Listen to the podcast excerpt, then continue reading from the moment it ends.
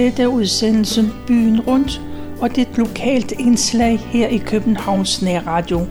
Mit navn er Tove Christensen, og jeg har været på hjemmesiden dengang.dk, og der har jeg fundet en artikel, der handler om frihedsstøtten som et folkeligt monument. Og bagefter så skal vi høre om Bremerholm. Og Bremerholm tidsmæssigt, så ligger det faktisk før frihedsstøtten. Vi begynder med den første artikel. Den handler om stavnsbundet, der blev indført i 1733, men senere så kom der lysere tider for danskerne, takket være Struense. Og da stavnsbundet blev indført, så var det hårdt at være bundet. Man var stavnsbundet fra man var 14 år til 35, og man var på det godsområde, man var født. Bevægelsesfriheden var begrænset. Og efterhånden så blev man faktisk tvangsbundet fra man var 4 år til 40. Men man kunne købe fripas, hvis man ellers kunne blive enige om prisen. Det var omkring år 1700, at godsejerne begyndte at klage over, at de ikke havde holdt på deres bønderkale, fordi de skulle stille et vist antal soldater fra hver gods til landsmilitsen. Og det viste sig ofte, at de unge kale rømte. Den enevældige regering under den pietistiske konge Christian den 6. til den drastiske udvej at indføre stavnsbåndet i 1733. Det var for at sikre godsejerne arbejdskraft og dermed nye rekrutter til hæren. Nu var godsejerne sikret billig arbejdskraft med hoveri. Bundestandens mangel på frihed det betød lavere placering i forhold til andre i landet. Denne ulighed den strid imod de fremherskende idéer, der var overalt i Europa. Og da Frederik den 5. besteg tronen i 1746, så begyndte der lysere tider for fædrelandet. Folk åndede lettet op, for de onde år med kvægpest og trykkede priser afløstes af fremgang på mange områder. Og det galt også den folkelige oplysning, hvis fornemmeste repræsentant var Ludvig Holberg. Han selvbevidst slog på, at det var lige så nyttigt at læse komedier, som at læse bønnebøger.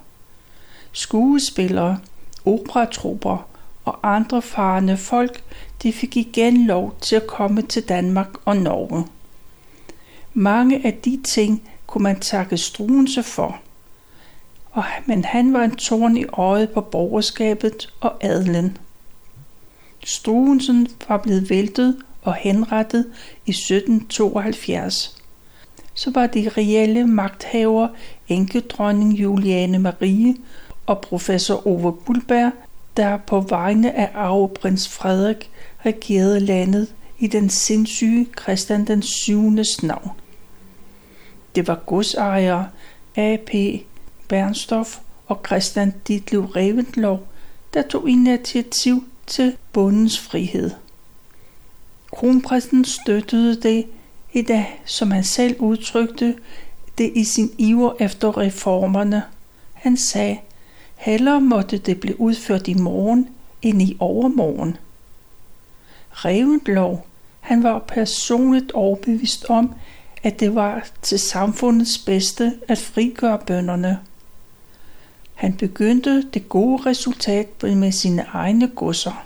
Han arbejdede utrætteligt på, at kongen skulle fremføre en lignende frigørelse over hele landet. Og den norske jurist Kold Bjørnsen var optændt af oplysningstidens humane idéer som alle menneskers ret til frihed og lykke. Han nærede et grundfæstet had til den privilegerede adelstand og til stavnsbåndet. Både Reventlow og Bernstorff var medlemmer af den adlede Høb Guldbergs administration, men kom hurtigt i modsætning til den nationale og konservative regeringsleder, blandt andet i spørgsmål om ophævelse af stavnsbundet. Kredsen omkring Høg Guldberg og enkedronning Juliane Marie var også utrygget ved deres forhold til den unge kronprins Frederik. I 1780 indgik udenrigsminister Bernstorff en såkaldt kontrabandeaftale med England, som udløste Ruslands frede. Det benyttede Hygulberg sig af og afsatte Bernstorff.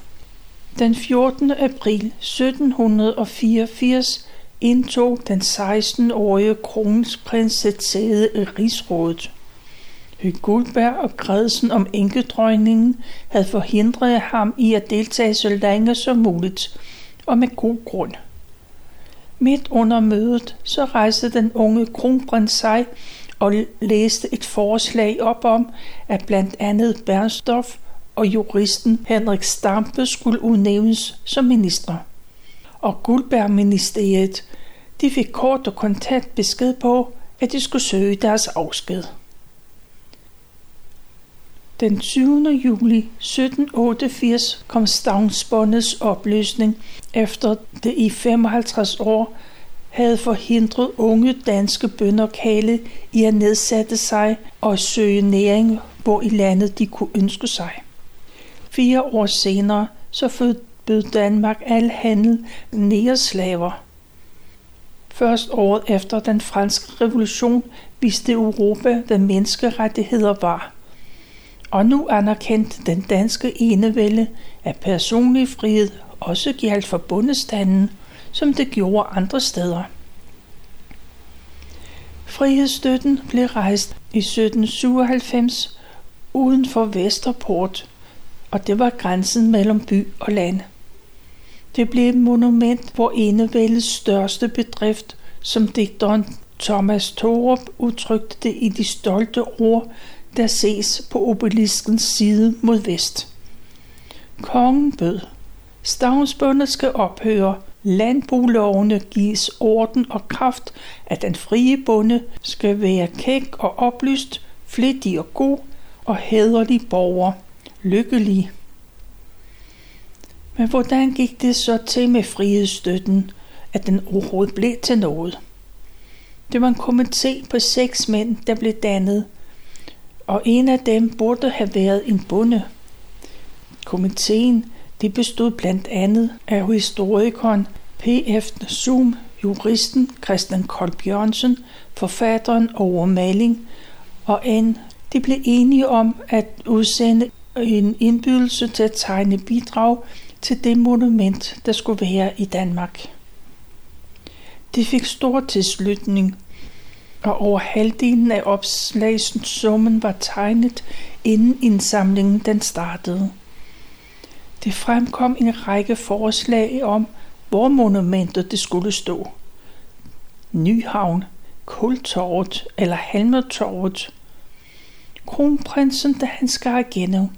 Monumentet skulle stå i den runddel, der var uden for Vesterport.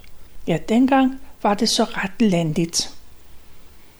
Grundstenen blev nedlagt på kronprinsens bryllupsdag den 31. juli 1792, og godt fem år senere så kunne komiteen tilmelde kancelitet, at frihedsstøtten, der for havde kostet 13.000 ristaler, det var færdigt, omgivet af en jerngelænder med to lygter. Det var kronprinsen selv, der lagde grundstenen under kanonsalutter fra Vestervold. Og Christian Kolb Jørgensen gav kronprinsen æren for stavnbåndets ophævelse. Han sagde blandt andet, men verdens årbøger, nådige prins, skulle vide, at den retfærdige lov blev fremkaldt ved deres råd, udført ved deres standhaftighed og håndhævet ved deres kraft og da kronprinsen forlod stedet, så var vejen ind til Vesterport og videre gennem byen til slottet bestrøget med blomster. Der fandt ingen afsløringshøjtidelig sted. Men man besluttede, at der skulle være en militær vagtpost om dagen. Om natten så blev den bevogtet af vægterne. Magistraten vedtog, at staden skulle vedligeholde den 15 meter høje obelisk, der bestod af 30 Bornholmske sandsten på et fodstøtte af norsk marmor. Den danske malers første mand, C.V. Eggersberg, han skulle male billeder fra Danmarks historien til det genopbyggede Christiansborg. Han valgte som det vigtigste begivenhed i Christian den 7. regeringstid stavnsbåndets opløsning. Det blev fremstillet gennem bøndernes hyldest til kongen og kronprins Frederik. Billedet blev malet i årene 1837-39, og det hænger på Christiansborg. Christian den 8. bestilte en mindre udgave af motivet, og det hænger på Fredensborg Slot. Rundt om frihedsstøtten står der fire figurer. De er over to meter høje. Fire billedhugger har lavet hver deres figur, den symboliserede troskaben, bundefleden, fædrelandskærligheden og tapperheden. Både obelisken og figurerne de var lavet af sandsten, og det forvidrede hurtigt, og figurerne måtte allerede 80 år senere genskabes i norsk marmor. Og da voldene faldt i 1858, så begyndte byen at brede sig ud over Vesterbro og omkransede frihedsstøtten. De omliggende gader fik efterhånden navn efter de store mænd fra bundereformen. Der var Bernstorffsgade, Revenslovgade og Kolbjørnsensgade. I 1909 måtte man af hensyn til Boulevardbanen i imidlertid nedlægge frihedsstøtten, men to år senere blev den genrejst nu lidt over 5 meter nærmere Rådhuspladsen. En projektørbelysning om aftenen er blevet opgivet, i det det skarpe lys var for ubarmhjertigt afslørende for revner, som togene, der kørte under jorden, det havde fremkaldt. Kvindefigurerne var temmelig forvidrede og måtte genskabes af Jens Lund. Der opstod en hæftig debat allerede dengang om frihedsstøtten ikke så flyttes til Fælledparken, til Frederiksberg Allé, til St. Thomas Plads eller måske til Søndermarken. Man havde ofte talt om at flytte frihedsstøtten, fordi de moderne forretningsbygninger, der omgiver den, synes at være uheldig baggrund for den smukke mindestøtte, som da den blev rejst, så stod den i helt grønne områder. Den store græsplæne i Søndermarken over for Frederiksberg Slot har været udset til at være det rette sted, men også den kongelige veterinær- og landbrugshøjskolens, de havde været på tale. Men frihedsstøtten blev stående på Alfarvej, som Nikolaj Abelgaard han ønskede det, midt i myldret på den travle Vesterbro, så alle, der haster fra og til, kan få øje på de smukke ord på støttens østlige side. Der står, kongen kendte, at borgerfrihed bestemt ved retfærdig lov giver kærlighed til fædrelandet, mod til deres værn, lyst til kundskab, atro til flid og håb om held. Og på en af de andre sider, der står, Grundsten lagt af Frederik, kongens søn, folkets ven, for Christian den 7., det danskes og norskes konge, er enige og taknemmelige borgere. I 1984 fandt man ud af, at hele monumentet var fyldt med vand, og det var ved at forgå. Hvis frihedsstøtten skulle bevares, så måtte den skiftes ud. Og ti år senere så blev Selskabet for Restaurering af Frihedsstøtten stiftet. Man gik i gang med at samle midler til renoveringen. Det blev en stor og dyr opgave, kostede 18,5 million kroner. Og selv med vores dages teknologi var det svært at rejse et monument med den samme præcision som kunstnere og stenhuggere de beherskede for 200 år siden. Og det var kronprins Frederik, der på 150-årsdagen for grundlovens vedtagelse genindvidede den nye renoverede frihedsstøtte. Det var om frihedsstøtten og stavnsbåndet. Og så skal vi høre om en anden artikel, også fra hjemmesiden dengang.dk, og den handler om Bremerholm. Og tidsmæssigt, så foregår det før stavnsbåndet det blev indført. Jeg vil lige advare sarte sjæle for Bremerholm dengang det var en barsk omgang. Bremerholm ligger øst for Slotsholmen. I dag er Holmen landfast med Sjælland. Og skibsbyggerne, som kong Hans indkaldte til sit værf, kom også fra Bremen. Forbrydere kunne indtil 1741 blive dømt til arbejde i jern på Bremerholm. Efter anlæggelsen af Nyholm fik Bremerholm ændret navn til Gammelholm. I fortidens retspleje var det barbariske straffe. Den blev midnet med danske lov. Groft tyveri blev straffet med hængning. Men man kunne nøjes med pisk og brændemærkning med tyverimærket. Hvad skete det anden gang? Ja, så var det en tur på Bremerholmen. Og her var der dømt til hårdt arbejde, og der var mange, der døde af det. Danske lov bedømte dog majestætsfornærmelse meget højere end før. Som der stod, i levende liv skal højre hånd hugges af, efter halsnukning skal kroppen parteres og lægges på hjul og stejle. Den afhuggede hånd skal hænges på en stage. Men mange sager kom overhovedet ikke frem. Danske lov regnede med, at det var privatpersoner, der skulle rejse en sag.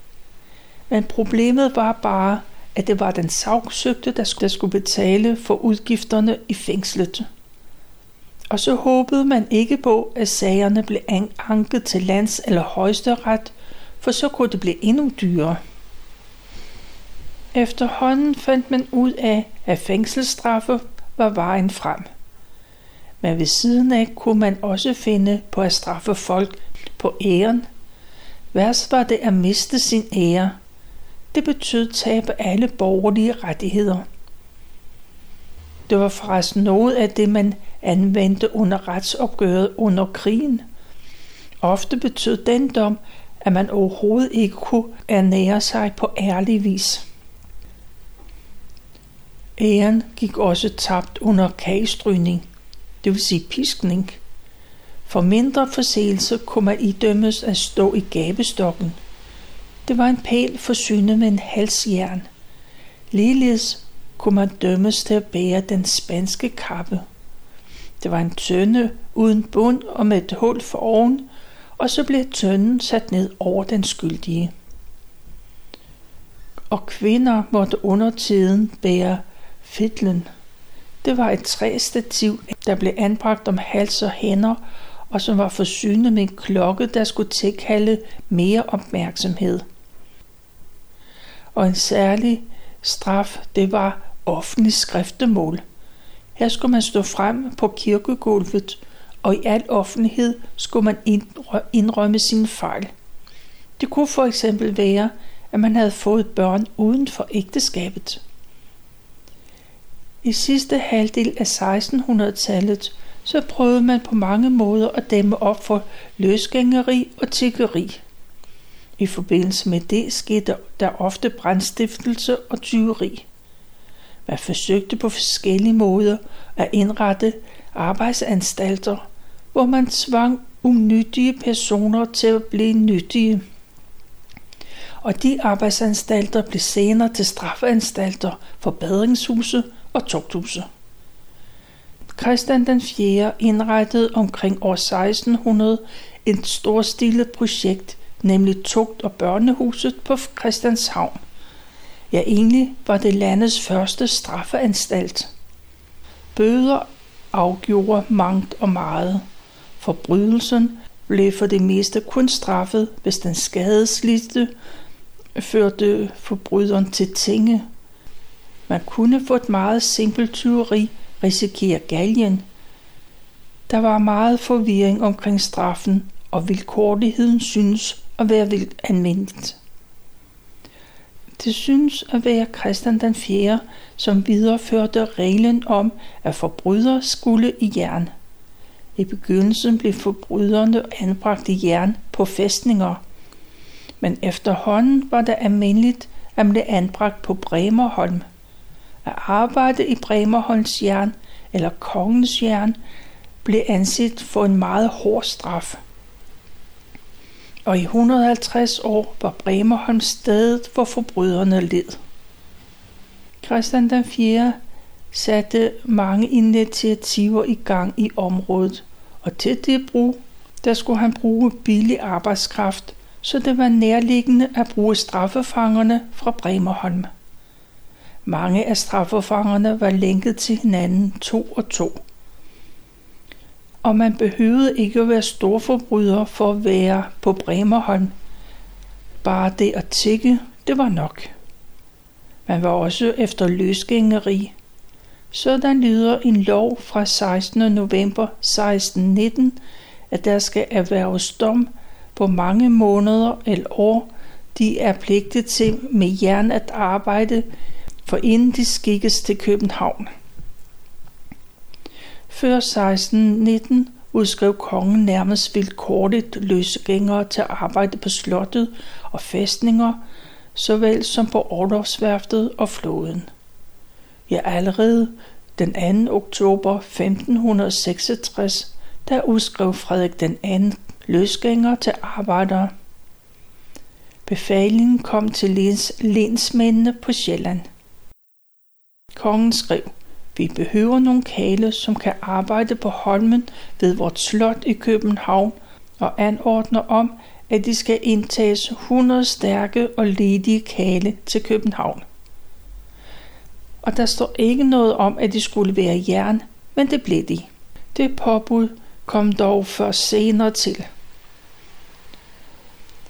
Resolutioner bestemte straffetiden fra livstid og ned til et halvt år. En, som blev dømt for hår, løslades mod at betale 1000 rigsdaler. En bådsmand straffes i jern på to år for brud på byfreden. For samme overtrædelse benådes en soldat med arbejde i jern. En mand, som har trolovet sig, mens han var trolovet med en anden kvinde, i dømmes jern på seks år. To personer er sat i jern, fordi de havde fisket i Sankt Jørgens sø. Men der skete også, at kongen greb direkte ind i straffene. Han befalede, at en tømmermand skal sættes i jern og eftersendes, fordi han ikke fulgte med tømmeret til Christians pris. Og at en mand, som bygger Valkemølle, skal sættes i jern på Holmen, fordi møllen ikke kunne drives ved vand i åen, som han havde lovet. Og for ublu overførsel i et landsbykirke blev mandfolkene sat i jern på Bremerholmen. Og en mand havde kørt en kvinde over, så hun døde, så befalede kongen i 1635, at han skulle sættes i jern på Holmen og arbejde, indtil nogle tiltaler ham for samme gerning. Citat slut. Efterhånden blev Bremerholm overfyldt, derfor blev mange af fangerne henvist til andre steder.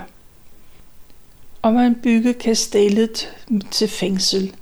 Det blev dengang kaldt for Citadellet Frederikshavn. En ny bygning på Christianshavn fik resthuset plads. Og som vi har hørt om, var det ikke altid den største forbrydelse, der medførte, at man skulle sidde i jern.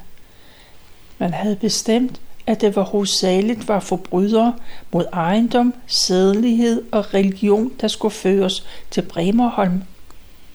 Adskillige personer, som var dømt til galgen, blev under Christian den 4. benådet til straf i jern. I 1711-12 blev svenske krigsfanger anbragt på Bremerholm, og året efter kom en del tyrker og teatre også der. Men pesten i 1711 var hård for fangerne. Det var sikkert fordi, at fangerne på Holmen var de døde til anatomihuset. Ja, det sted skulle de også selv hen, hvis de altså døde ved jern på Bremerholm. Mange af fangerne blev brugt som gravere under de forskellige epidemier i København. Og så blev de også brugt til byggeriet. Det gik ikke altid lige godt, når fangerne var ude for fængslet. To fanger flygtede, da de var gravere. Og få år senere, og da det nye søkvæsthus skulle bygges, så blev to fanger dræbt under et slagsmål med nogle russiske søfolk. 40 fanger blev udkommanderet til Frederiksborg, hvor de skulle grave damme. Om natten så blev fangerne lænket til en kæde. I 1732 blev en af fangerne løsladt, for han skulle være fangevogter for de andre fanger fra Bremerholm, og de blev sendt til Christiansø. Og der var talrige eksempler på, hvor fangerne var overfaldet af fangevogterne. Og der var en fange ved navn Johanne Proben. Han overfaldt foden med hans stok, og han slog ham i ansigtet og blev mishandlet og der var en fangevogter, han havde hjulpet fangerne med at nedgrave 20 koster. Egentlig findes der ikke nogen opgørelse over omkring flugt, men de synes dog at være sket ret, ret ofte. I 1822 opdagede man et komplot af fanger, der skulle bruge flådens fartøj til at komme væk i. Den opdagelse var angiveligt årsag til, at Bremerholm den blev lukket som straffested. Efterhånden blev maden bedre på Bremerholmen. I starten skulle fangerne kun have det, man anså for at være nødtørftigt. Men i 1706 blev fangerne, de fik tre måltider om dagen, dog kun to om søndagen. Til de to måltider om dagen, det vil sige morgen og aften, så skulle der, de have flæsk og kød samt ærter. De andre fire dage om ugen, der bestod madplanen af bærgefisk, torsk eller sild og grød med smør.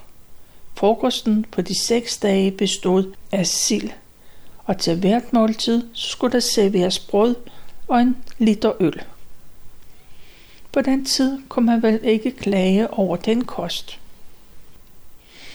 Efterhånden så fik Bremerholm navneforandring til Gammelholm, og det blev nok engang samlingssted for fangerne, efter at tugthuset på Christianshavn det brændte i 1817. Det blev besluttet, at 50 fanger af farlige art de skulle holdes til på Gammelholm under bevogtning. Men det var kun midlertidigt. Nu var det ikke kun fanger og fangervogtere, der lavede kriminelle handlinger på Bremerholm. Det gjorde rigshofmester Corfitz Ulfeldt også. Den 11. juli 1651 blev en, en person dømt, fordi han havde fremført løgnagtige beskyldninger mod rigshofmesteren og den dom fejrede Corfitz Ulfeldt sammen med venner og bekendte den dagen efter. Men tre dage senere så flygtede han sammen med sin frue over hals og hoved fra Danmark. Men det er en helt anden historie. Der, hvor jeg har fået plads til, både om frihedsstøtten og om Bremerholm. Og det var fra to artikler, som jeg har fundet på hjemmesiden dengang.dk.